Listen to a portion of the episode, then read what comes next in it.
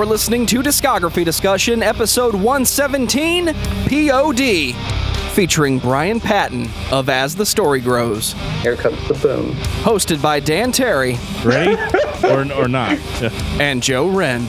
At some point, you implode and become a black hole. I'm going to be Lemmy before the end of the day, I'm sure. Presented by DiscussMetal.com.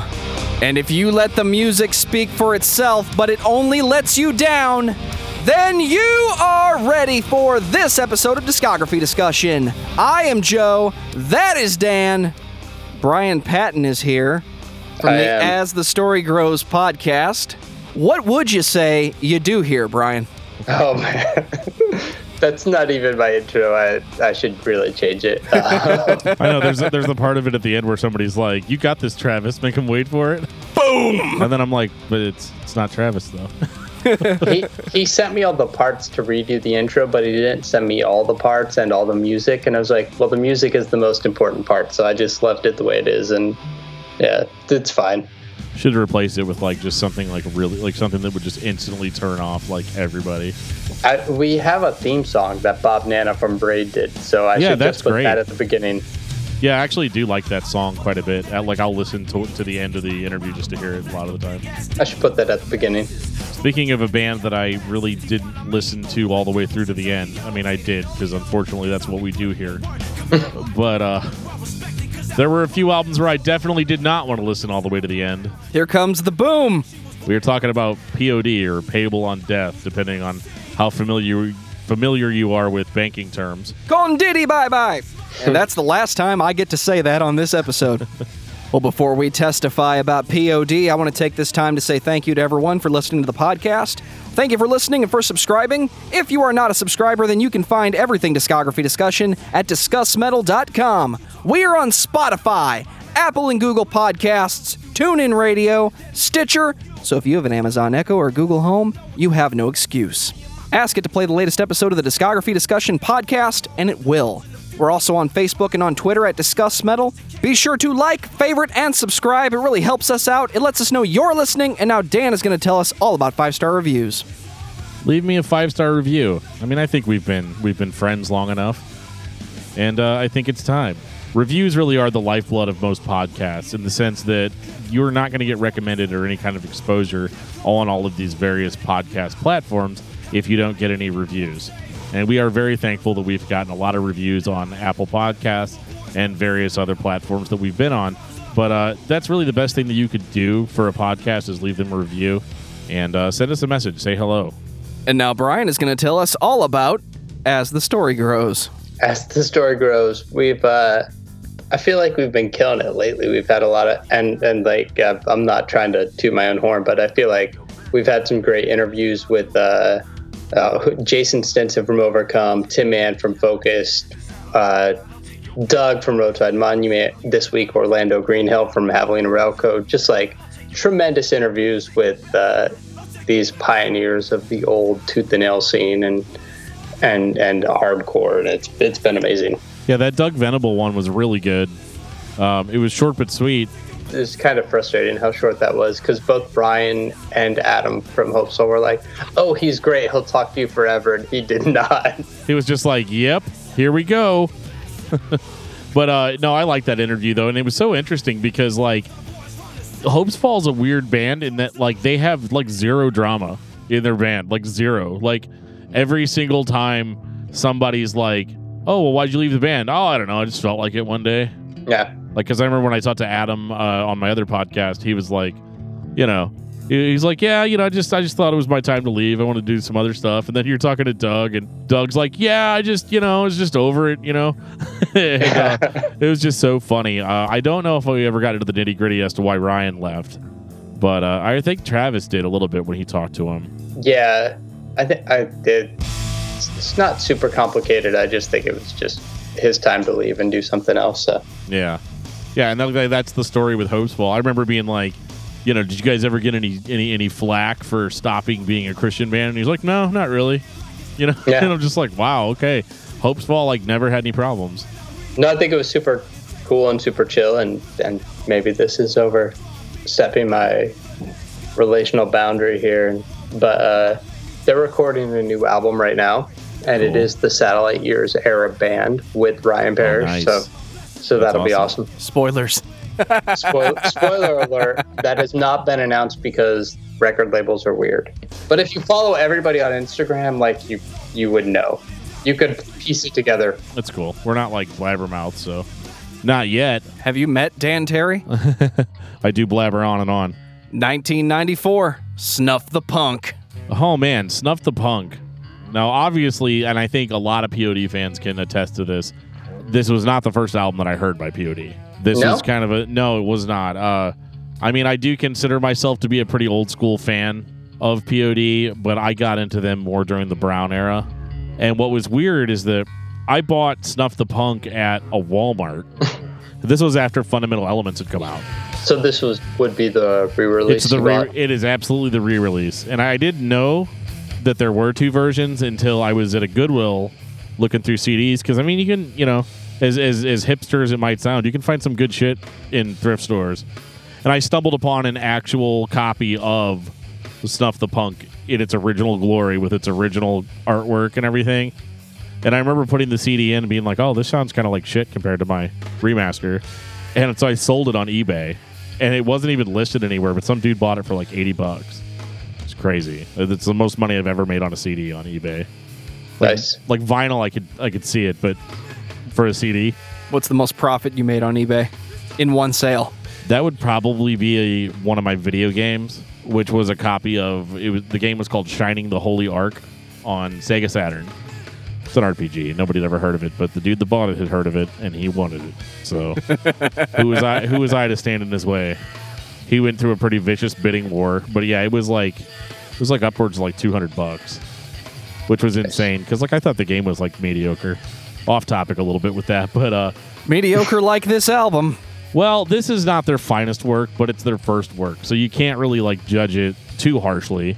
And then it's like, hey, it's the first time we made noise on a record. But this is interesting because so a song from Snuff the Punk actually appeared on an old Tooth and Nail compilation that I think we're all familiar with, uh, Helpless Among Friends.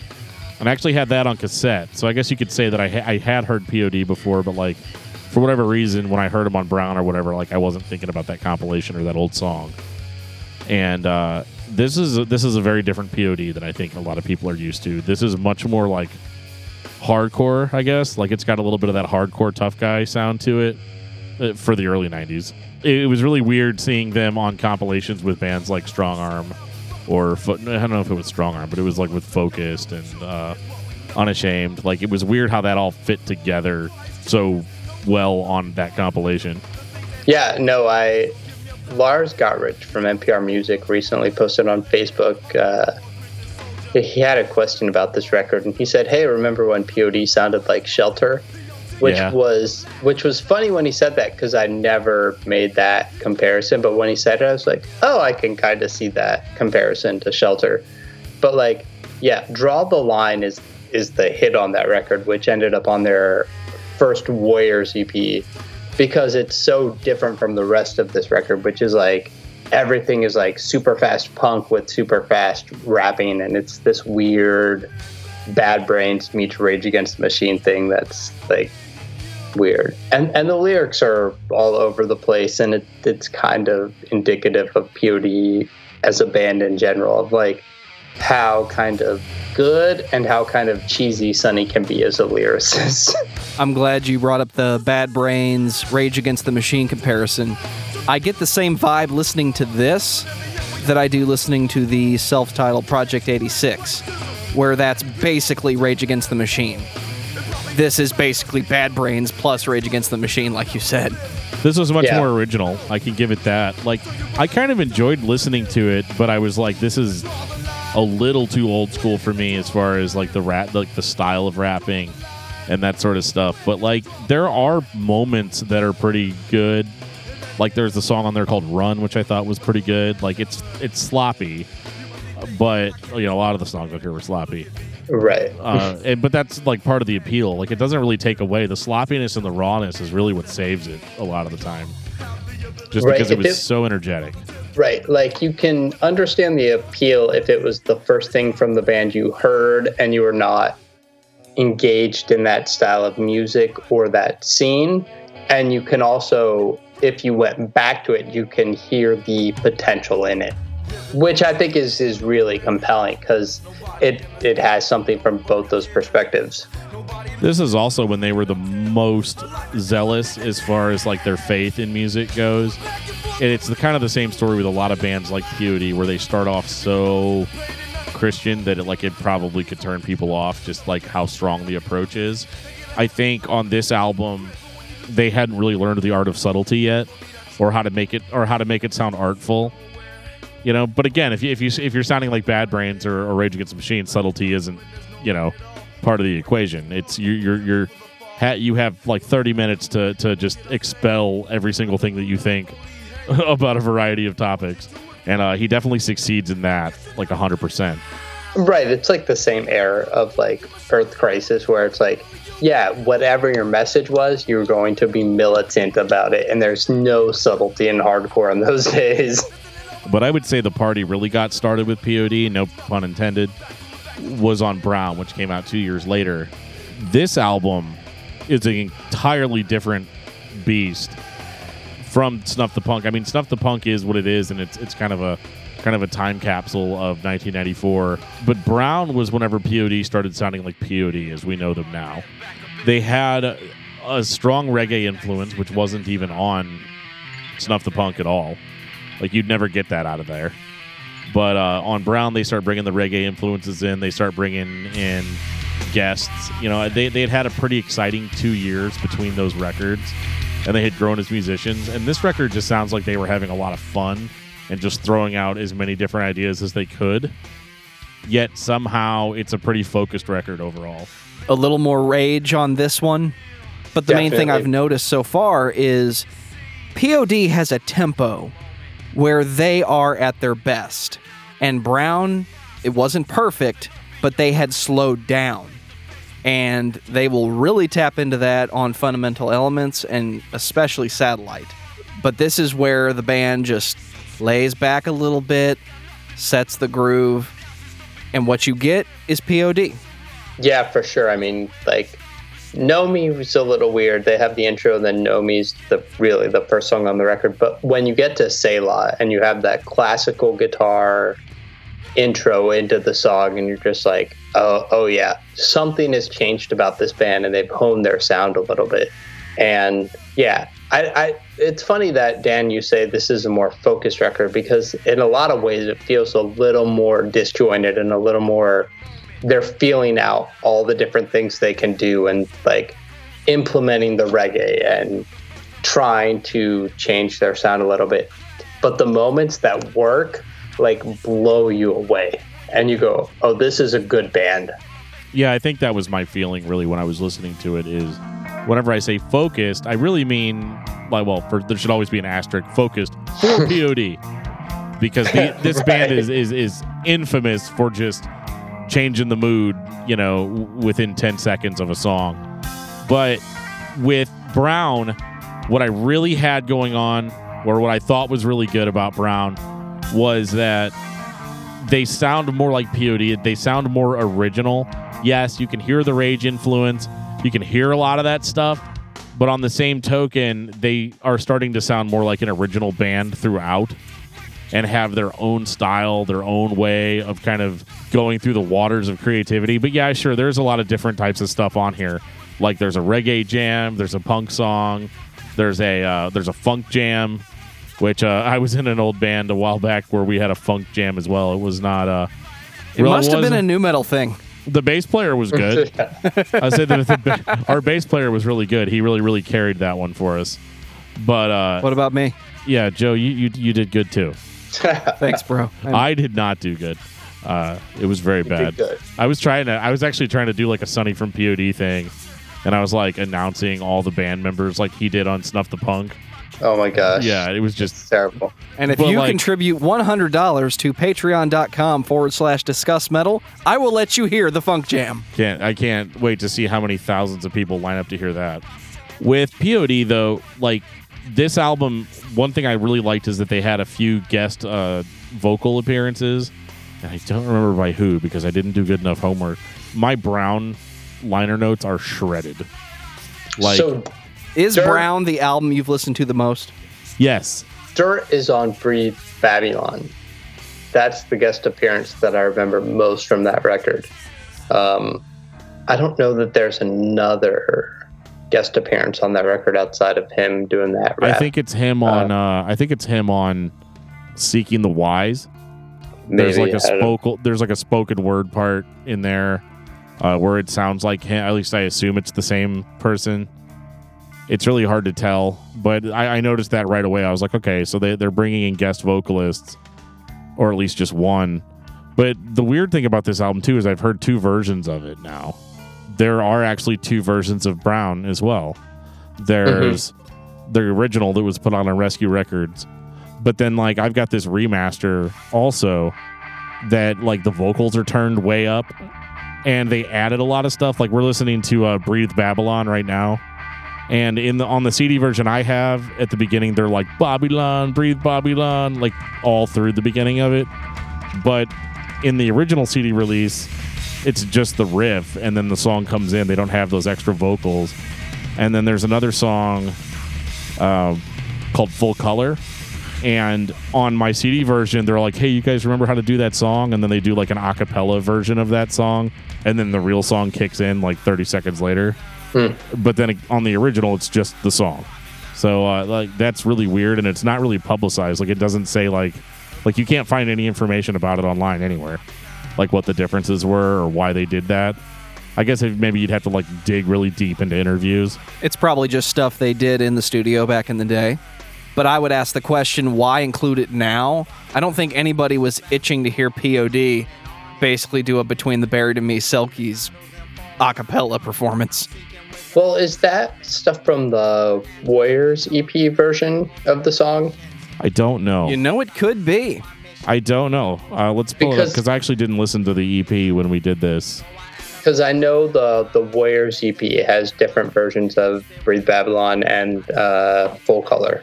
So We're I'm gonna- wondering if we're gonna find it. out right now. It has a different version of Satellite or uh, Southbound too. Oh, okay. That is kind of weird though, because they, it is on those versions of the song are legitimately on my brown CD. So it's not like Okay. it's not like a weird like LimeWire thing where I downloaded something way back in the day and then it ended up not being the right thing. Okay, okay. I'm just, I'm just curious. Uh, Yeah, no, the I'm other- curious, Draw, too. Draw the Line's a new recording too on that Warriors EP. Oh yeah, and it sounds really good. which yeah, which is amazing. The Warriors EP, which we probably won't go into, is amazing, and I think was a lot of people's first real deep dive into POD.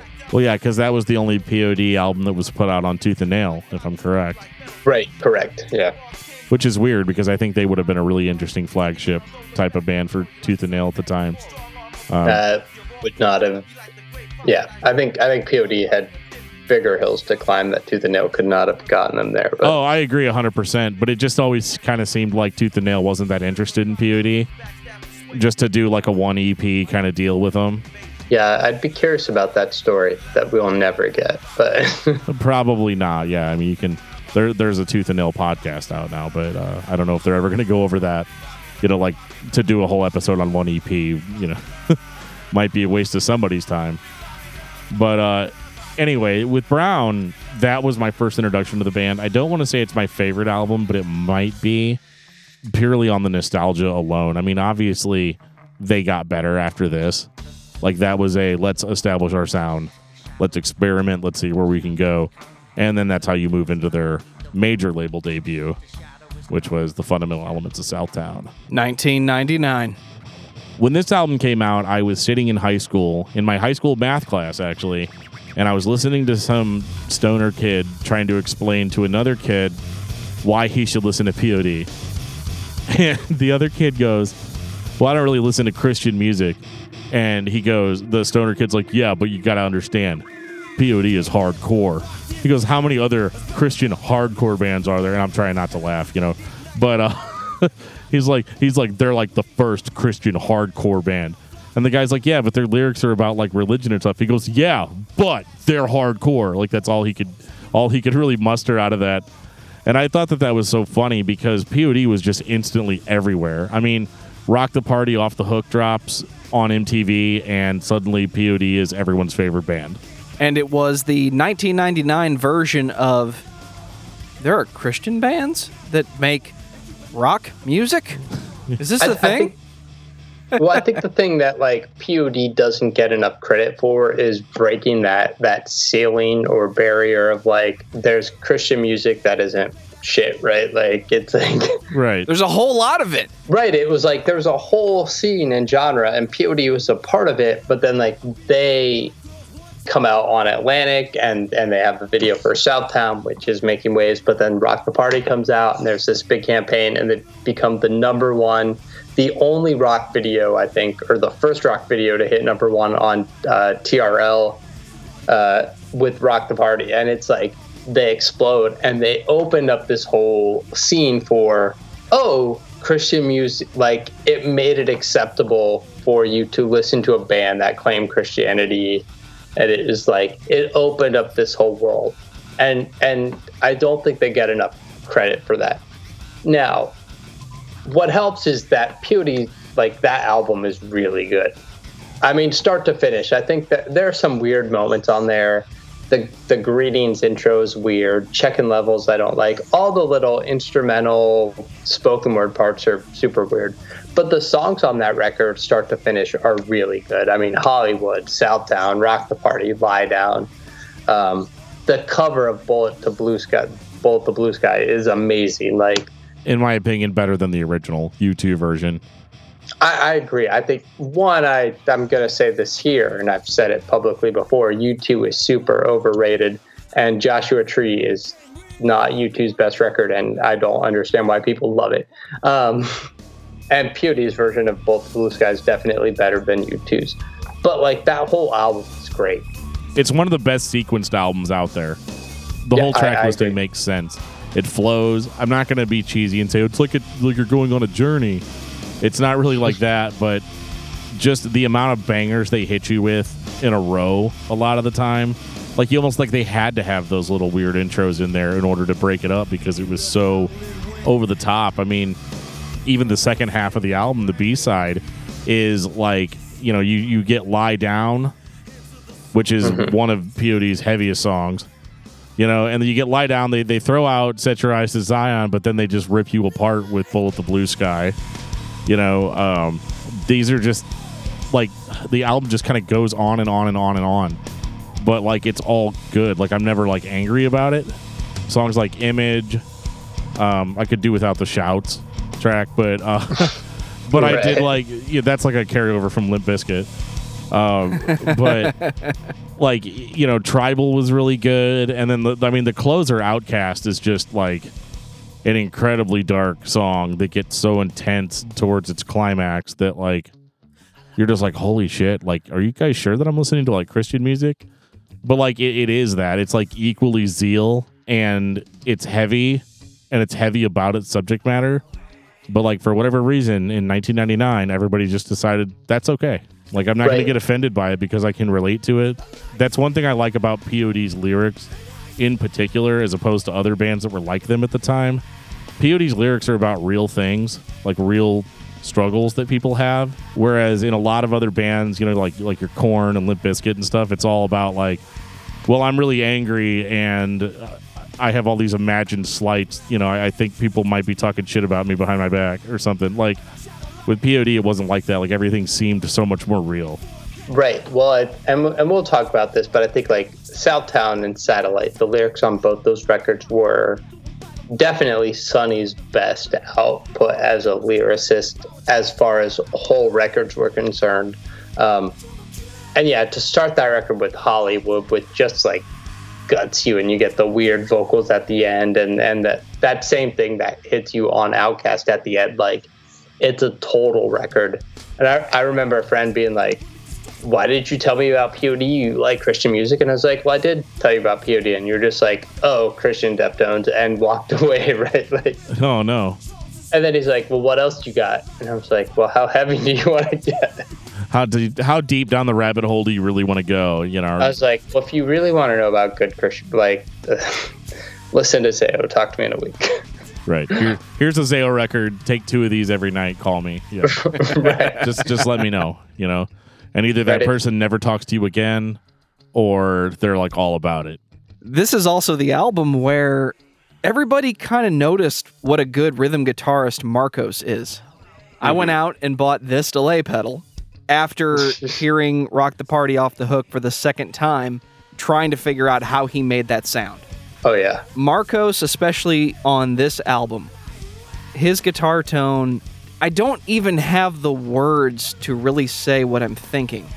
But if you need a guitarist to sit in the mix and not get in anyone else's way, it's difficult to do without having to struggle or fight with the artist because once you get these massive egos, you have to get your shit in, to borrow a wrestling term. Marcos does what he does. He sits in his own little pocket of the mix and he does everything he needs to do. I remember his pedal board being one of the first I ever saw that legitimately surrounded him and had at least 13 pedals on it. And he's just he's making all these sounds himself. The majority of his guitar parts are not overdubbed, at least they don't sound like they're overdubbed. Most of the time it sounds like him playing the part and what he is able to do with his hands is the part. He might double it to get the full sound, but there's no, I'm going to lay this line up here and then I'm going to play this part higher up and create this harmony and have this little layover effect thing that we got a lot of in hardcore and metalcore in a few years. If Marcos can't play it, you're not hearing it. Right. It's like they finally had the the major label funding to pull off the sound they had been trying to do for two records and they had honed it via touring and for years. I mean, we're talking what 94 from Snuff the Punk to 99 on Southtown like they had had the years of touring and crafting that sound to know what they wanted and like to build that craft and sound and they finally had the funding to be able to do it What's interesting about this album too is it's a major label debut, but it actually allows them to like they're allowed to make all their own creative choices. Like I couldn't see a, a record label executive being like, "Hey, that song set your eyes to Zion. Go ahead and leave that on there." That's that's a really cool breakup to the way the song the way the album sounds. Like most execs would be like, "No, it needs to kind of have the same feeling throughout." Or you know, there's there's the reverse, which we're going to run into later with POD, where you know you, you can definitely tell that they were kind of restricted creatively on where they could go with certain things. 2001, Satellite. Are you gentlemen ready to set it off? Uh, well, I think I was. I like Satellite. At least I really liked it when it came out, and everyone did. It is absolutely the the big time follow up to Fundamental Elements, and they really are completely in the pocket. Everything sounds really big. Everything sounds really shiny, for lack of a better word. Like it's like you took the band from, you- basically took the band from Fundamental Elements and like cleaned them up real good. Like like like now they're all shaved and wearing suits and ready for work and they're performing better even though i have much more of an emotional attachment to fundamental elements there's no denying that satellite was absolutely crafted to be a hit like from minute one Right. What you have with Satellite is you take this band that's really good and you just strip them of their hardcore roots. And I don't mean that in a negative way, but you take away that hardcore element of the band and you make them the biggest band in the entire fucking world because that's what they were um, at that time and and the record hit at the right time right it comes out on 9-11 which seems unfortunate if you were to craft the narrative but because it's so positive that first single alive like alive hits you and you're like this is what you need in a post 9-11 world. And every song set it off alive boom youth of the nation satellite messenger like the whole thing is just like could could you write a better more polished hard rock record in that time frame and the answer i, I just don't think you could have um, youth of the nation is so overplayed and i always rate it below uh, fundamental elements of southtown because of youth of the nation because i just like am tired of that song and the same thing with boom because boom was in like every sports arena ever right like Yeah, every yeah. sports compilation video it's like every big hit you'd have POD's boom. and, um, but those songs you listened back to that record and you're just like, man, what a great record. It just it just hits on every level. Absolutely. It is such a banger from beginning to end. I mean, even like, even though you say they were stripped of their hardcore roots, which is absolutely accurate, Yeah. they still keep it heavy enough for dudes like Right. me at the time to be like, okay, you know, these still guys still got it because yeah, sure, you're gonna get a song like Alive, and that's not really my favorite song on the album, but then there's Portrait, there's The Messenger, there's Set It Off. You know, some of the without Jah with HR, like I know, right? Like, look at those guys. come on, like- but it's so POD. But it's kind of weird too because like as much of a big hit as this album was, there's like some weird shit on this record. Like uh ridiculous is exactly what it sounds like. like exactly what the title. So you got this guy named Eek-A-Mouse that's on the recording, and it's like the weirdest, craziest thing. So when we did the podcast tonight, I brought my three year old daughter with me, and we were listening to. She's in the other room watching uh, some Disney movie, uh, not Peter Pan. Uh, but we, uh, but basically, we're listening to Satellite going down there, and Ridiculous comes on, and she's only three. She's like, "Dad, this is this is a really weird song."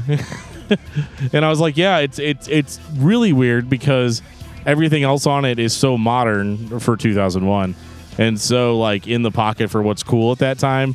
And then the song "Ridiculous" comes on, and you're like, "What that? What the hell is this?" And like as an adult, if I heard something like that, like for the first time now, I'd be like, I don't have time for this shit, and you know, skip. But like, because it was introduced to me at such a young age, I'm like, yeah, no satellite without ridiculous. That album, that song makes the album, and like part of that is just me being ironic, but like, I still actually enjoy listening to it, and I don't know if that's just the magic of POD and satellite, or, or what it is right. But it is a kind of a strange indicator as to where they're going to go in the future. Like some of the routes that they take on later albums, you can kind of trace back to this creative decision to include this song on the album. I wish there was more to say about Satellite. I mean, who doesn't know Satellite? Who doesn't have a copy of this somewhere, even if it's in an old pile of CDs in the basement? Like everybody has Satellite. There are two bands that everybody talks about in September of 2001 Powerman 5000 and POD. Right, but Powerman's album didn't get released. And Satellite was the album that everyone needed. Absolutely, it was it was so hopeful. Well, because I mean, I still felt good listening to it even this week. Like, you know, I'd, I'd be on my way to work or whatever, and I'd be like, oh, I'm going to be here for like 12 hours. I don't know what's in store for me. And then I'm listening to Satellite, and I'm like, oh, everything's probably going to be fine. You know, like it, every, everything's cool. It's it's nice outside. It's good. I'm listening to Satellite. You know, the album still has that magic if you're willing to go back that far and, and really listen to it. And it's hard to believe that it's 18 years old. Like that makes me feel old as fuck. I don't know about you guys. Oh, oh, for sure. Like, like alive still fills you with that like hopefulness and like because I have such a connection with POD and my dad who recently passed away. Like, those songs mean so much more, and you're just like, yeah, there there is a hopefulness about it that. Yeah, that like on 9/11, it, it was the perfect record at the perfect time, and like how how do you script that? You don't. It just happens. Either either it's divine intervention or it's not. You know, um, it's either an amazing coincidence or there's some sort of divine thing with it. You know, I always just call Yeah. it POD magic. They, they've they've got that magic sometimes. But uh, Sometimes, well, after this though, I mean, they're the biggest band in the world. Where, you know, where do they go from this? And Marcos pretty much is just like, yeah, I'm I'm gonna quit the band. Maybe that's what happened. I don't know if he was or fired. He was fired. yeah. It depends on what year you ask the members of POD what happened. Absolutely, it Right. is. Well, I remember that was a huge deal. Like, I had a friend that was like a huge guitar player nerd. Shout out to Chris Burke. He was like a massive Marcos disciple. Like he he wanted to play like Marcos. He was just he was all about it. And I wanted to play like him. And I remember I remember doing like, "Hey, dude, did you hear that that Marcos quit POD or got fired from POD or whatever the story was in 2001 or two? I don't. remember. I think he left in 02, uh, not 01. But anyway, he goes, "You know, they're never going to be able to replace him, right?" And I was like, "What do you mean?" He's like, "Oh, he's so unique. I learned so much about Marcos from that guy." But uh, he's like, he's so unique, and, and nobody's ever going to sound as good as him. And fuck this band if they try to replace him. They should just break up now and call call it a day. And I'm like, well, you know, I mean, they just put out satellite. They, they can't break up. Now, now there's like investors involved, you know, like POD is going to be here for a while. yeah, POD's not going anywhere. So they they hire a replacement. I remember they got booked for this Matrix song that they that they were supposed to record, and they ended up saying like, okay, we we found a new guitarist. His name's Jason Truby, and of course I'm like triggered immediately. I'm like Jason fucking Truby is what you guys actually meant. Um, Hell to the yeah. that this guy is just the best. Um, I like the first three Living Sacrifice albums. I have gone on record. Really, really, the first four is what he was on.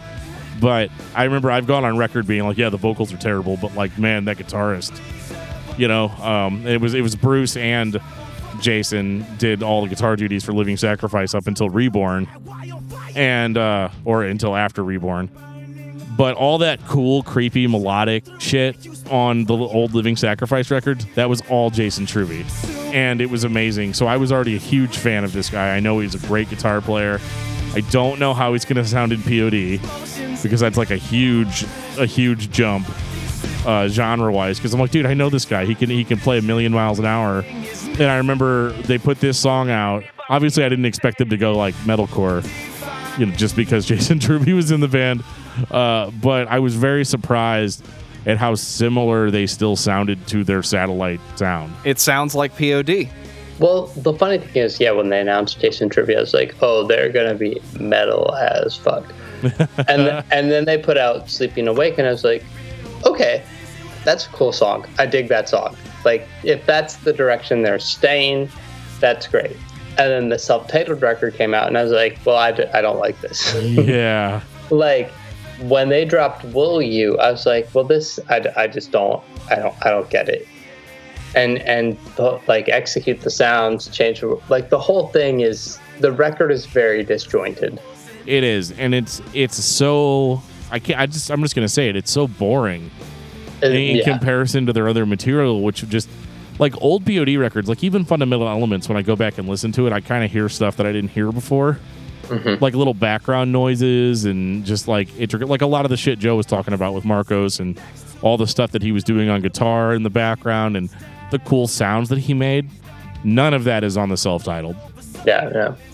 and I knew something was wrong right away because like I really anticipated hearing this album, and I was actually disappointed that "Sleeping Awake" wasn't on the self-titled. Like it, I was like, oh, that's not going to be like the lead-off single, or they're not going to like try to just throw that on there as a bonus track or something. They didn't. Because it did because it didn't make sense because the record was so different from Sleeping Away. right, "Sleeping Awake" sounds more like a B-side from Satellite than it than it sounds like uh, the self-titled. And it's funny because I bought the CD, I put it in, I was so excited. I was about to go on a long car trip. And I was like, fuck yeah, me and my POD self titled. That's all I need. I hadn't even heard Will You yet. So, because I, I, Wildfire, I- yeah. yeah, I tended to do that. So Wildfire kicks in, and like literally within like 30 seconds, when he's like, "Give me some of that Wildfire," I was like, "Fuck this band!" I just took it out. you know, like, like I'm done. Like, well, what are you gonna do? You know. So I was like, I was like, okay, maybe it was just a one-off. Sonny's always been kind of weird. You know, like I'll, I, I'm, I'm gonna give him a pass. So I put the CD back in and I skip, and what follows is just really formulaic generic radio rock with POD's creativity sprinkled in there, but it was like their bad creativity. like the decisions that they like executing the grounds. Uh, is it executing the grounds or sounds? the sounds. Oh, the sounds. I'm thinking about coffee. but uh, this song is like straight reggae, but it's also kind of weird hearing Sonny talk like that because he doesn't really sing like that all the time. And it kind of bothers me because it feels like he's just doing a voice, which is like a really hypocritical statement coming from me because, like, obviously Zao's just doing a voice. You know, like he doesn't talk like that. Uh, but for whatever reason, for POD, it's just not what I wanted. Uh, yeah, I was like, I was like, why are you guys going so heavy with this reggae thing? What happened to Southtown? You know, what happened to just rocking the party? What happened to lie down like that? That angry, aggressive sound. But wasn't that the whole problem that people had with them was, oh look, they're a Christian band and they do these funky rhythms. No, they're not Christian, they're Rastafarian. That's not Christian. Yeah, they got accused. Well, it kind of is yeah, because of the reggae visual. I don't know if you can have a visual and an audio record, but Well, yeah, they had visual issues with both Southtown and this uh, self-titled record, which with the whole visual censoring thing is weird in its own right. And weird, goofy. I could say the same thing about some classic Incubus. well, we well, like sure, that. But, but, like, there was a whole Christian bookstore uh, cover of Southtown where they edited the artwork so it was just the Indian face because he was levitating. It was like some weird mysticism thing that like people were offended by. And I don't even remember what was wrong with the self-titled record with the cover art, but that was censored too. But like in hindsight, I've listened to the self-titled record and been okay with it. But like when you listen to their discography and you go satellite to the self-titled, you're like, no, this record does not have any of the same punch or um, like you just don't feel it, right? Like there's no I like, agree. sense of urgency or like want there. It like, sounds tired. right. Like you don't want to listen to it. There's nothing that draws you to it. And that's frustrating because Sleeping Awake doesn't sound like that. Uh, uh, right. Sleeping Awake is so compelling, and you're like, this song is great. All of all of their like one-off singles that they did for movies, like um, whatever it takes, School of Hard Knocks, Sleeping Awake, they're all great, and like none of that urgency is in this record. No, it's and everything's like muted. Like stuff doesn't sound as heavy as it should sound. Like the production's really weird on it. It's like thick and glossy. Like like you're just wading through a sea of shit to hear the songs. But like everything's like thick sounding. Like they're trying to make it sound big, like like satellite sounded. It's all Truby But yeah, right that- up front. But that's the problem. Is that Jason Truby was largely blamed Which for this which album, which is unfair. which I've wondered is part of our perception, fan perception of like we expected the band to be X because of Truby, Right. and he and like at post living sacrifice, he's been living in a Phil Keaggy world, Yeah. and POD is what they are with their influences with Jason Truby in this Phil Keaggy like guitar virtuoso world, and we just wanted it to be metal. So is that our fault for projecting, or is it just the band never lived up to what they had been? if this record was legitimately good and people just hated it for some arbitrary reason, which unfortunately does happen a lot, I would agree with that that it would that it's just our projection of what we wanted the album to be. The album itself is very slow. It's boring. It doesn't even hold a candle to what Satellite was. So if you only use Satellite as your measuring stick, you're going to be disappointed. Like no matter what, you're going to be disappointed with this album. I think even if Marcos had been in the band and it sounded note for note the same, I would feel the same Right. way about it. But I, I maybe I'm gonna jump ahead here. They improved on Testify. I was Ooh, waiting for somebody to bring it up. So I'm I'm back and forth on Testify. 2006. Me, me too. It takes me in a lot of weird emotional places. Ag- agreed. First of all, Sorry. that self-titled man just puts me to sleep every time. it's not their best. Not at all. On Testify, though, somebody came to their senses and was like, "Dude, you guys have to put out a record that like sounds kind of like Satellite, like, or maybe even some of your older sounds, like bring some of that shit back because people are rioting." I don't even think Testify sounds like Satellite, but I just think like there is a an urgency on Roots in Stereo, which which I know we've we've made fun of up to this point, like Yeah, the whole Matisyahu edition, but like Roots in Stereo instantly grabs your attention in a way that nothing on the self-titled record did. well, yeah, that's that's because they it, it instantly sounds like POD again. Right. You know, it's new POD. It's not like this weird experimental thing that they did with some chick with a butterfly wings on it. You know, like it's not it's not trying to be something it's not. It is unabashedly POD on yeah. Testify. And I hmm. think largely that's why it succeeds. Roots in Stereo when that chorus kicks in, like I'm like, yeah, this is cool. Like how how smooth the chorus is. It's got that it's got that harmonized vocal that they started using a lot more later in their career, and I think it sounds really good and was a great addition to their sound.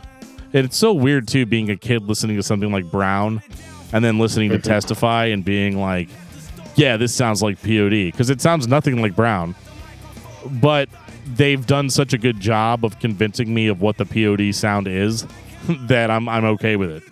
Right, and even like I think "Goodbye for Now" is a fantastic song. Oh my goodness! where they yeah, they tapped into that their pop sensibility side, that youth of the nation thing, where you're like, this is super catchy and it's it's exactly the song for the moment. And it has Katy Perry on it, which Who was nobody at the controversial time. in its own right. yeah, she was like nobody at the time. yeah, I remember um, our, our buddy Scott Bowling had Sonny from POD on his show, Good Company with Bowling, which is like a YouTube show. And uh, he sat down and talked with, P- with Sonny face to face. And Sonny was saying how, like, you know, we had this girl that hung out at the studio with us, like, the whole time we were doing Testify. And, you know, we called her like a studio rat, you know, like she just hung out and she'd like, she'd like bring us food and stuff and, you know, like just hang out. And, uh, He's like, and who knew? And who knew that that gir- that that girl that we called a studio rat became Katy Perry? Because it's weird though, because like when I call, she doesn't she doesn't answer anymore. I've, I've seen Katy Perry live. She's amazing. oh, she's So, incredible. I mean, oh my god, like, that range. As, as a performance artist, she's fantastic. Isn't she on the list of people that can actually pull it off live? I think I, so. I, I would assume I don't. When you're in a big giant stadium like that, you have no idea what is actually going on. Like I've seen Taylor Swift in the stadium too. and, Like you have no idea.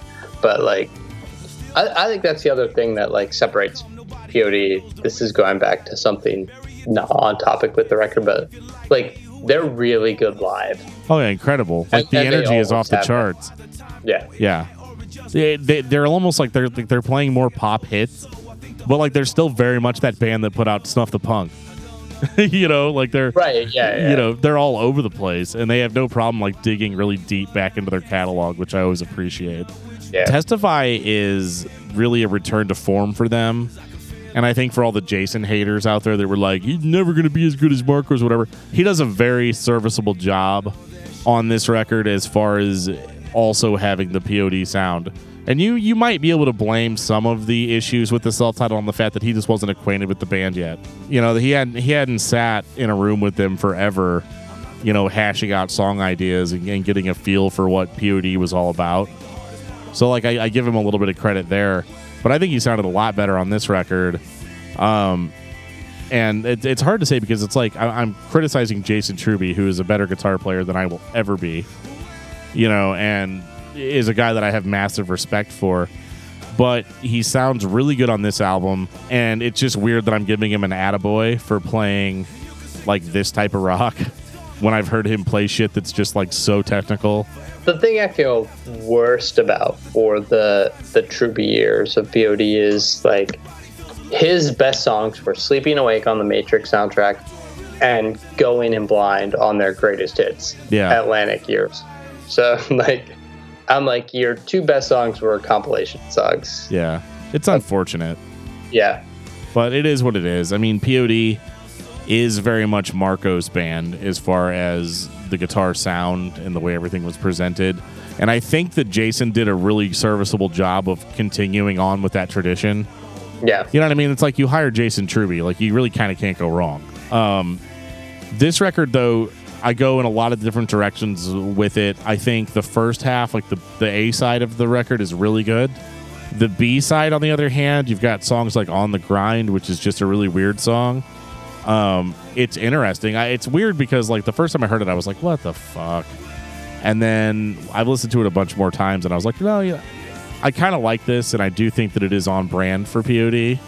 I think "Teachers" is a great song. Yeah, Teachers is great. Yeah, Yeah, fantastic. Um, the only issue I really have with this song is that, or not song, uh, this album is that they never go heavy again. no, Like in comparison to Satellite, which still had songs like Portrait and The Messenger, and like a whole bunch of like Set It Off, like really heavy songs with screaming. Um, as meat headish as that sounds, that did used to actually be part of the POD sound, and and now it's just not there at all. So what you get with this is kind of a it's a POD that you need to kind of get used to because that's probably what you're going to be with stuck with for the next few albums. And some days I'm into it because I still like the smooth POD. I like the smooth and the heavy POD. I'm fine with with both. But like Satellite was smooth and heavy, and and Testifies not. Not at all. It is smooth but not heavy, right? So like Yeah. you can find that balance, which I think they do later. But Do you think that Testify would have been a much smarter follow up to Satellite? Because I almost see Testify as the natural progression from Satellite, whereas the self titled is just kind of off on the side. I think we would have hated it. I think Testify would not have played well post Satellite. There was no way to follow up Satellite. Right. in a post Marcos world, there was no way to follow up Satellite.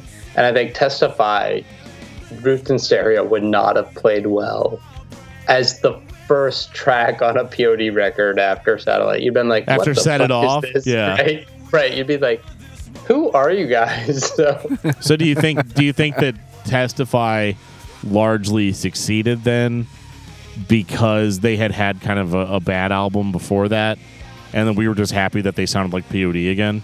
I don't know. Testify came out and I largely ignored it because I was so turned off and my musical styling had shifted from POD where I did not even mess with Testify when it came out. Sure. it only came to it later. Whereas, like, I had heard Goodbye for Now and, and Roots in Stereo, and I was like, oh, those are fine. But, like, I was not invested in POD in the same way I'd been with Satellite because the self titled had turned me off and music had so shifted in those few years so quickly. Right. Um, yeah. So, so I, I don't know how that relates because I come to testify later and I look back on it with more hindsight. All of this is looking back on hindsight. Oh, but yeah. like, That's this whole show, dude. well, oh, I know, but like in the moment, I, I didn't give testify two cents because I was like, I don't care about POD anymore. Right. You'd, when move, that you'd record moved came on. out, I was I had moved on. Well, unfortunately, we have to keep moving on. 2008, when angels and serpents dance. Hey guys, Marcos is back. You can't Yeah. tell. He came back and I was in, instantly interested again. I was like, oh, what are they gonna do now? Yeah, and then they put this album out.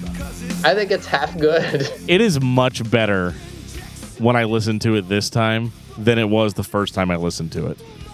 Maybe I just know more about music. Like, because like now when I listen to music, I tend to like criticize it and take notes and try to find the good and the bad, you know.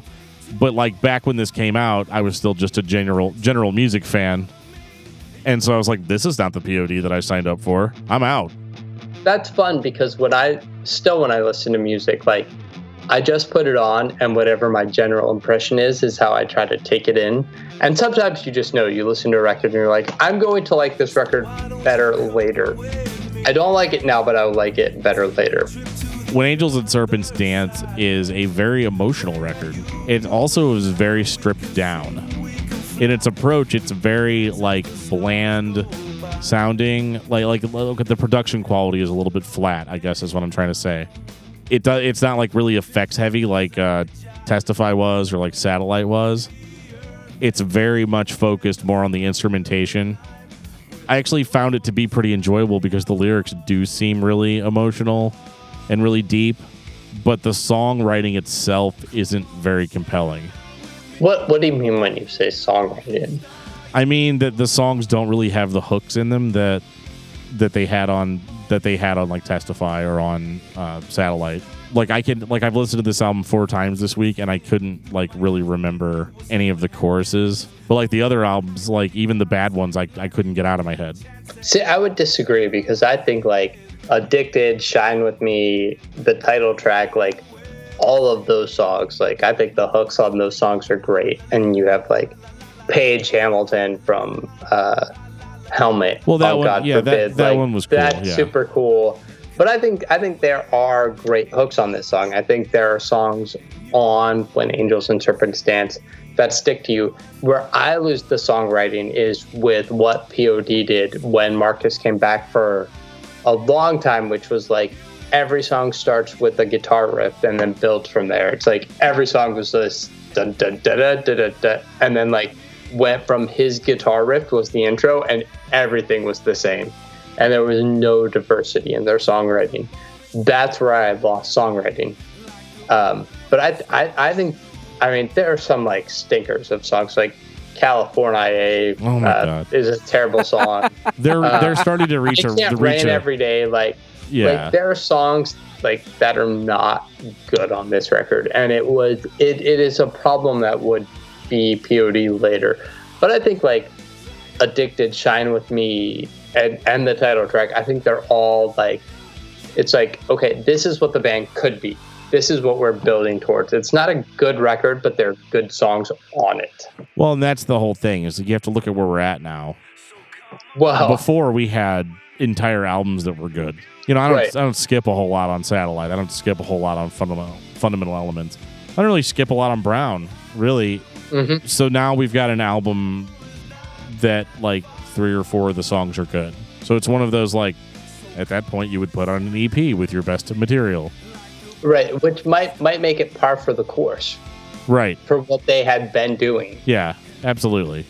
but I'm more compelled by these songs for whatever reason. They're, to me personally, I'm more compelled by the songs that work on this album than what they were on the self-titled or Testify.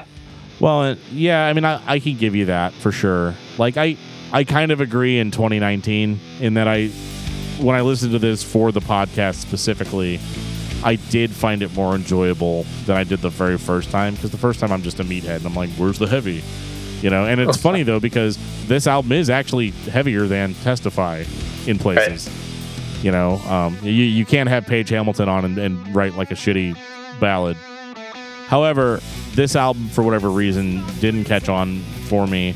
Like I said, there were some good songs because at the same time, POD is still a very high caliber band. So, like, I still don't think yet that they've released an album that is just total shit from beginning to end. Yeah, right.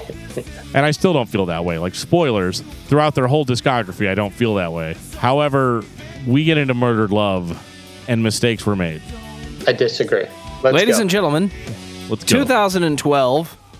Are you ready to kill love? or murder love. Because if you just say kill, that could still be like a unintentional manslaughter kind of kind of deal. But this is straight up murder, like premeditated. Some Tim Lambesis shit. yeah. Oh shit.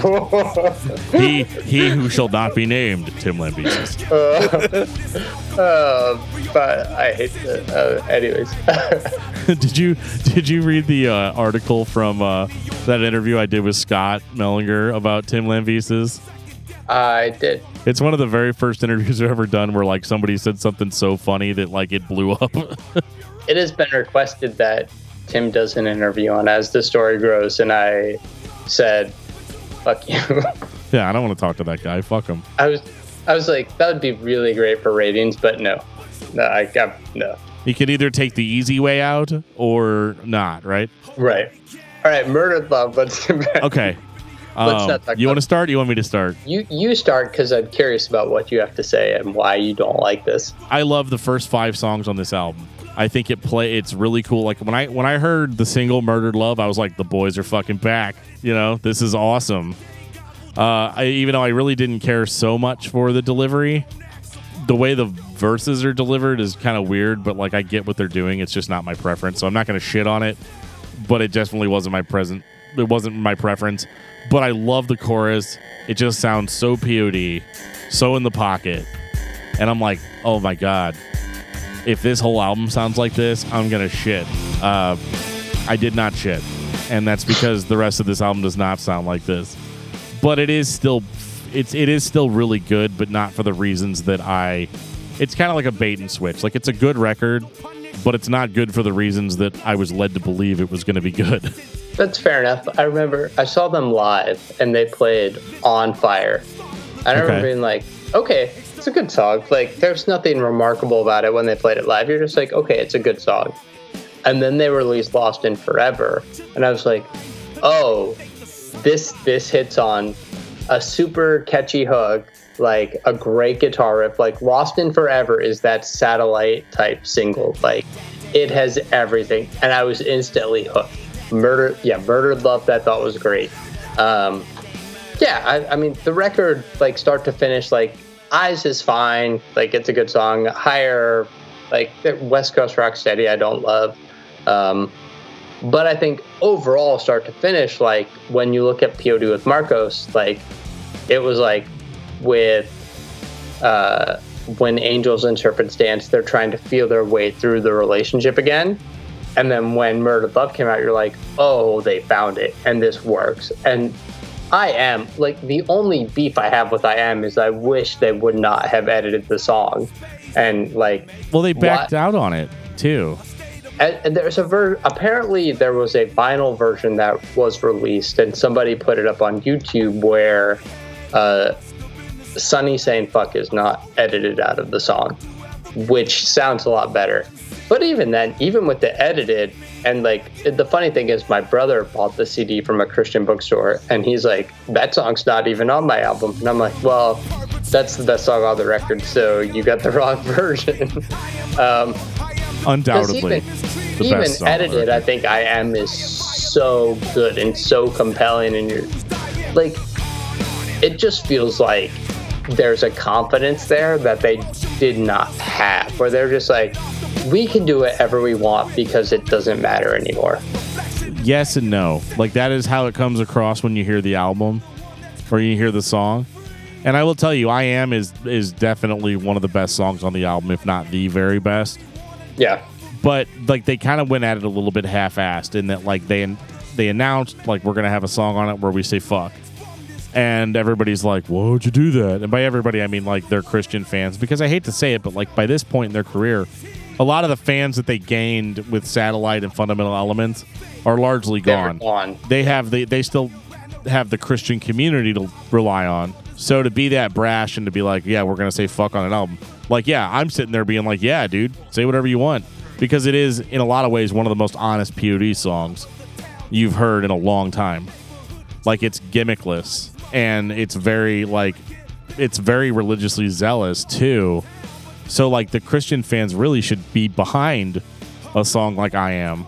Uh, but for whatever reason they're not because there's this arbitrary thing in there that they that they can't look past.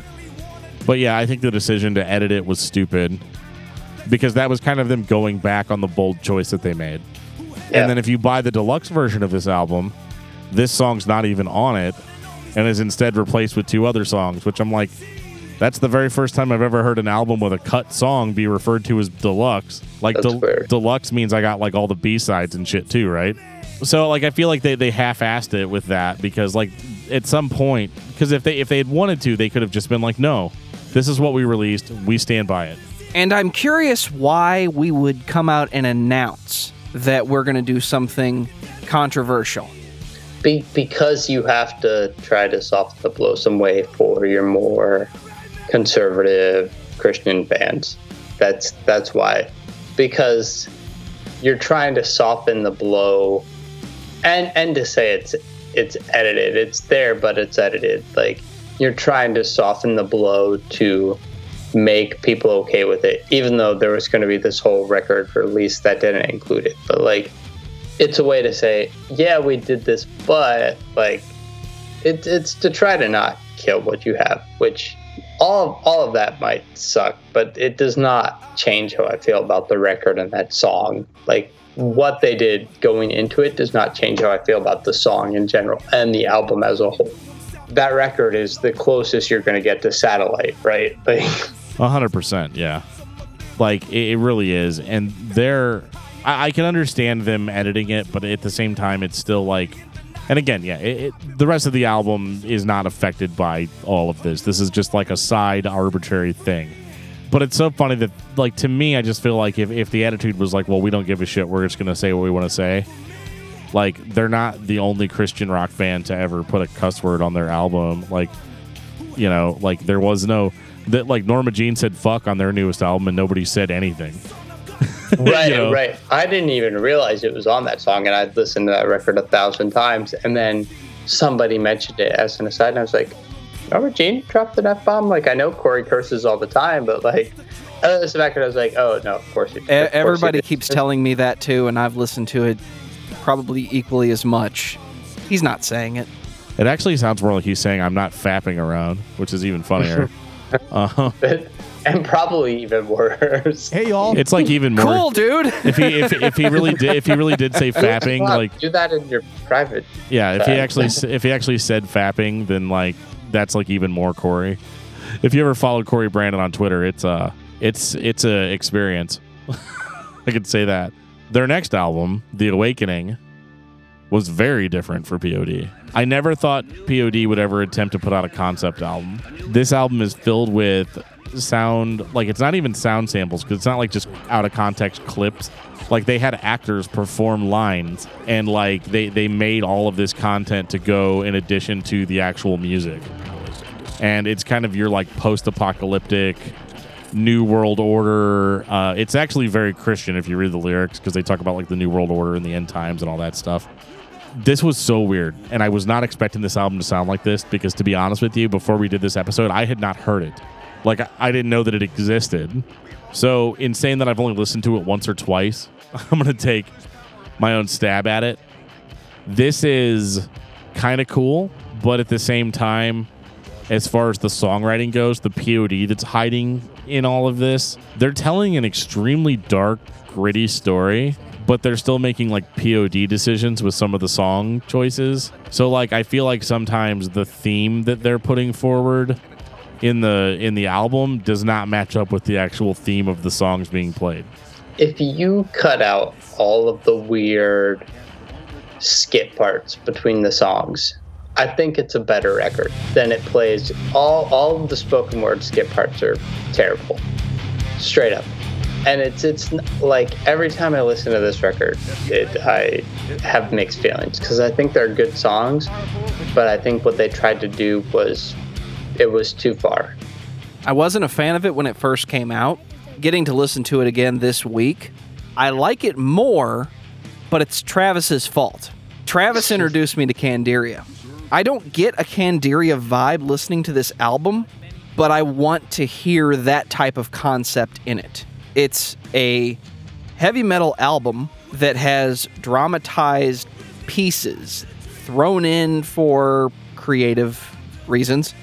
The music fan, the heavy metal fan in me, wants to complain about that because once I hear it once and I can't skip it, if I don't want to listen to it again, I get frustrated. If I would, if I want to just listen to the song "Am I Awake," I can't because I have to listen to the extra stuff.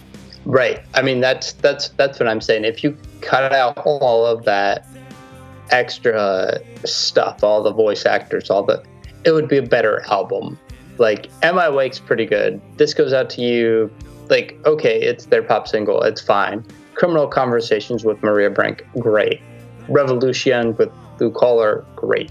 Like, they're good songs on here and if they just told their story without like hammering the point home like you're too stupid to get it so here's these skits in between to so you know what's going on like that ruins it My biggest issue is that they're not even in between. They weren't even nice enough to separate them into separate tracks that I could skip. right they're or they're make a fucking yeah. I like I what I wanted to do is make a fucking playlist that just had the songs on it that I could you just can't. listen to freely. And they're like, "No, we're we're making this creative decision for you because fuck you, Dan." That's why. I'm sure that's exactly what they thought when they were putting it on. I don't have a lot to say about it. It has some good songs on it, but it's kind of been the trend with a lot of POD albums for the past 3 or so where you've got like four or five good songs on a good or, on a good album, but in on kind of the worst ones there's like maybe only 3 it becomes really hard to take this band seriously when they're like, okay, guys, it's 2018 and we're to put out an album that is like totally return to form because they've kind of been feeding us that line of bullshit for a while now. So with Circles, I went into it being like, you know what? I'm going to give them the benefit of the doubt. And unfortunately, I was a little disappointed because I feel like there are moments on this album that are very much that comeback. However, in 2018, for whatever reason, Sonny's lyrics have kind of deteriorated for me. Like he used to sound really cool and modern, and now his stuff just comes across as pure cheese.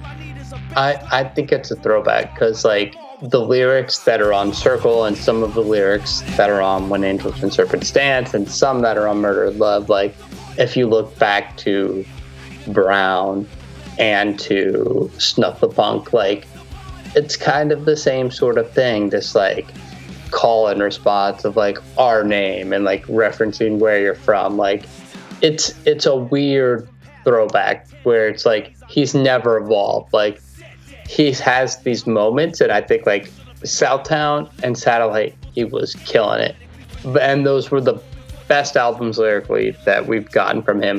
But like, yeah, lyrically, I I I try not to judge records instinctively on the lyrical content because I'm like, that's not what's drawing me in, anyways. So I try to ignore that. But with bands like POD, it's hard because it's such. It feels like it's such an important part to it. It's clear And- it's not growled vocals. You can't really ignore what he's saying necessarily. The yeah, circles circles is fine. It's middle of the ground. I didn't love it, but it was like it's fine. It's POD. I don't hate it. Like it's enjoyable enough. Like I'm not gonna delete it from my iTunes library, but it's like it's there. The only difference was the closing track on the album when Home came on. I was like, holy fuck, POD went like super hardcore on this song. I was very surprised. It was one of those like, "Hey, are you still awake?" kind of moments. right. And I was completely shocked whenever I heard it because I was like, "Holy shit, guys! Like, is this like some kind of lead-in? Please tell me this is where you're going musically." Right. It's like you wish you'd they had done a whole album like that because it's so interesting and heavy and compelling. You're like, why did you wait for this to be the last song on the album? You could have done this shit with Truby four albums ago. right. uh, so true. so frustrating though. Like it's it's great, but it also is very much like I had to wait through an entire album for this. Some of it was good and some of it wasn't so good. And then you give me this fucking awesome closing song and it's like, well, that's it. Good night. Right. But we can look at this in a totally different perspective too, though, because I've complained throughout this whole discussion about how, oh well, there's only three or four songs that sound like the old stuff or whatever. But at the same time, all artists change. Their sound will change over time. This is a constant. There, there's no way around that.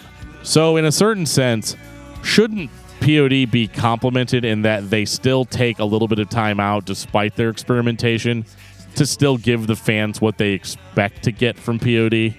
I think so. If you're a fan of this band and you've been around this long, you listened through the Jason Truby years, and you were excited when Marcos came back, you need to allow the band to do what they want. And honestly, I think they deserve respect for giving everybody that one thing that they like from the last album. Norma Jean did the same thing, they just do it at the top of the record. Yeah, but they actually said fuck Joe or FAP. Jury's still out. yeah, but I, I, that last Norma Jean record was uh, is definitely the worst record Oh, in in my opinion. you and Joe might have to fight later. That's Joe's favorite record by Norma Jean. I'm coming to your house. Just uh, hey, That's that's a long drive. real quick. I know, I know this is a side. What makes you think I'm going to drive? I know this is a side story, but what album would you consider to be Norma Jean's best album? I'm super unpopular. I'm very emo. It's Anti Mother. So Okay, no, I mean it's, we. well, it's, it's a mix between Anti Mother and Meridional. So both of the I go back and forth on those two. But but those are one and two. That's respectable. That's respectable. Don't be surprised if there's a shark at your job on Monday. Well, I like Wrongdoers a lot too, but yeah, it- I mean, obviously, I'm a meathead, so my favorite album's Bless the Martyr, Kiss the Child. But we did that episode already, so we'll go past it. Let's just say this: I love Bless the Martyr, Kiss the Child, but to be honest, it's a completely different band, like than what Norma Jean is, you know, now. I, I, I think Cory, Norma Jean, and The Chariot were both better than Bless the Martyr. Okay, that's fine. There, there, there you go. That's fine. That's, that's, that's it. It's nostalgia. I, also don't think Reborn's a very good record, but Really, you like the hammering Yeah. process a lot more. I do too. um, yeah. they were still finding their footing because Reborn was largely just a thrash album with hardcore screaming on it. Yeah. And thrash is great, but kind of boring too. Hammering Process had a lot more elements to it. It had a lot more going on for it. Anyway, now that we're done revisiting, way- yeah. now that we're done revisiting past episodes we've done, but we didn't talk about it with Brian, so it's it's new. It's an exclusive. Final thoughts on POD. Ooh, final thoughts. Brian Patton of As the Story Grows. Oh man, man, I, I think they've they've had a long career and they've they've continued to release great songs throughout that career. Uh, it's been inconsistent at times, but I, you're not going to deny their legacy, and I think they continue to release good songs. And and what more could you want? Dan, what about you? What more could I want? I want a lot of things. I want every band to play exactly what I want them to play. In the case of POD, I largely agree, though. I don't think that they have ever had a massive falling from grace. I don't think that they've ever been like total shit. Like they released an album where I'm like, what the actual fuck were you thinking? I, I never have that with POD because a lot of the elements of POD that we talk about that are like weird or out in left field aren't really all that weird, not a left field, because you can go back to Snuff the Punk and Brown and find them. You know, it's all there in the beginning. Uh, a lot of the times I've been using on episodes about how certain bands have a grab bag of different tricks that they use throughout their career. And POD, all the elements have always been there, no pun intended. Uh, they, they've always been there. You just have to look far enough. And they've taken some of those ideas further than I think maybe they should have. But I wasn't the one making the creative decision. So, you know, it's all good. I think as long as I get a few tracks that I can bob my head to and really get behind, I think I'm always going to give the new POD album a chance. I think POD plays a style that is unique to them. There are similarities to other bands, Rage Against the Machine, Bad Brains in the early days, Project 86 at times. But for the most part, if you listen to POD, you know it's POD. Nobody has that reggae influenced vocal delivery mixed with groove, hard rock, heavy metal. And as far as I'm aware, it's the same members that have been in the band for over 20 years. So if you're a fan of bands that don't change, POD is going to make you a little upset because they've changed quite a bit, but they still try to do enough of that thing that you like to keep you coming back. So listen to POD. Dan, what's your album of the week? Oh, man. Well, my album of the week, we've been doing this nu metal deep dive. It's so funny, too, because this is like nu metal May or whatever, but like we really haven't really been like, this is a very nu metal because POD largely kind of isn't that.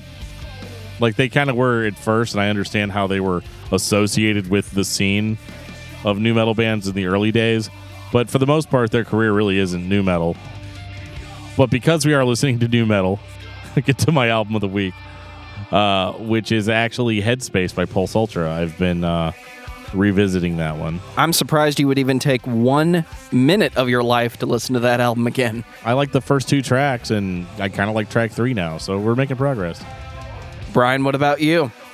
And I've been spinning the new Get Up Kids record, Problems, which uh, officially released the day that we're recording this. Uh, called Pro.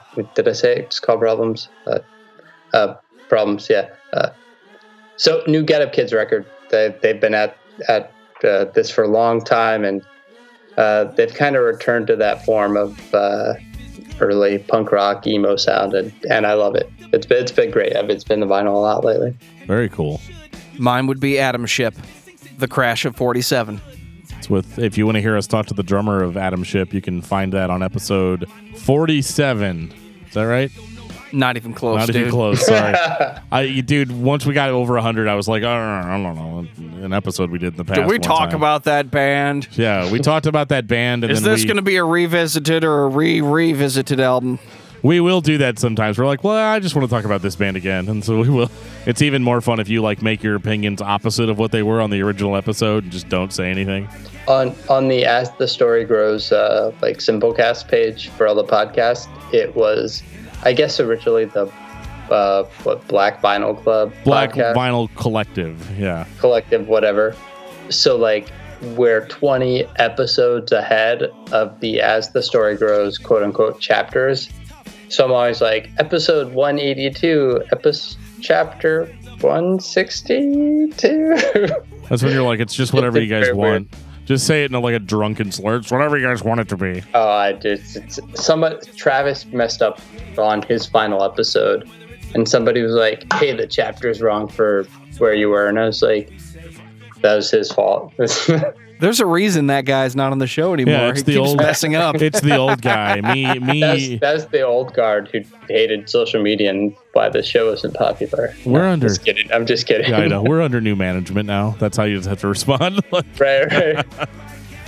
yeah, yeah. People in those days uh, uh, originally were not happy that we were under new management, but that's okay. Yeah, we get weren't over it. past that. People wanted him to uh, Jay Leno the show when Conan O'Brien took over the Tonight Show, and they're like, "Just be Jay Leno and come back until you find a better host." That was an actual email I got, and I was like, "Well, Travis doesn't run this email anymore, so thank you." yeah. Thanks. The guy that you were just talking shit on is the guy that got this email. So fuck you a lot. Yeah. Right. Hey, Good Brian, time. thanks for doing this with us, man. Always, always, it's so fun. I love it. It is super fun. It's even more fun when we have conflicting opinions. I, I agree. Because, like, with the mutual respect there, it's like, well, I'm not going to call him a fucking idiot. Of course, I did do that to Jeff, which might have been why you left. I don't know. Those didn't count. Uh, Hey, guys and girls, it's not just a guy thing. Did you know that you can reach out to discography discussion in a variety of different ways? People are always asking me, hey, Dan, can I request a band for you guys to talk about on the show, even even if you've never heard them before? And I'm like, yes, absolutely, you can do that. And one of the ways that you can do that is you can email us at danandjoeshow at gmail.com. You can reach out to us on Facebook, which is facebook.com slash discography discussion. We have a official Facebook group for discography discussion. Just click to join it, and I will let you into the group, unless you're a weird, spammy porn bot, in which case I'll probably just creep on it for a little while and then deny it or accept it, depending on how I'm feeling. The other thing that you can do is we have a Discord server for discography discussion. There's going to be a link in the show notes. If you click on that, you will be invited to our Discord server. That is an open chat that is going 24 hours a day, seven days a week. So if you guys want to talk to us that way, you can. I have it on my phone, so I can respond to you pretty much anytime I'm not asleep. Oh, and you can also follow us on Twitter at Discuss Metal. And on that note, this has been episode 117 of Discography Discussion. Thank you for listening. You can like us on Facebook and follow us on Twitter at Discuss Metal. Subscribe to our podcast everywhere you listen to podcasts, including Google Play, iTunes, and Stitcher. Visit DiscussMetal.com for all things discography discussion, and please send questions and comments to Dan and Joe Show at gmail.com. If you are not a patron, you can become one at patreon.com forward slash discuss metal. We have some sweet perks. Give me your money. Oh, nu metal. Oh yeah. Brian Patton and As the Story Grows can be found at asthestorygrows.com. Subscribe everywhere you listen to podcasts. Yeah, but before I uh, was host of As the Story Grows, Travis, when he would do interviews, he would be like, "Cut this out, Brian," while he was talking to whoever the guest was. And oftentimes it would be interesting enough where I would just be like, cut out him telling me to cut it out and just leave whatever he said in because I'm like, this is good. I don't know. Did he did he ever come back and be like, why the hell did you cut that out? Uh,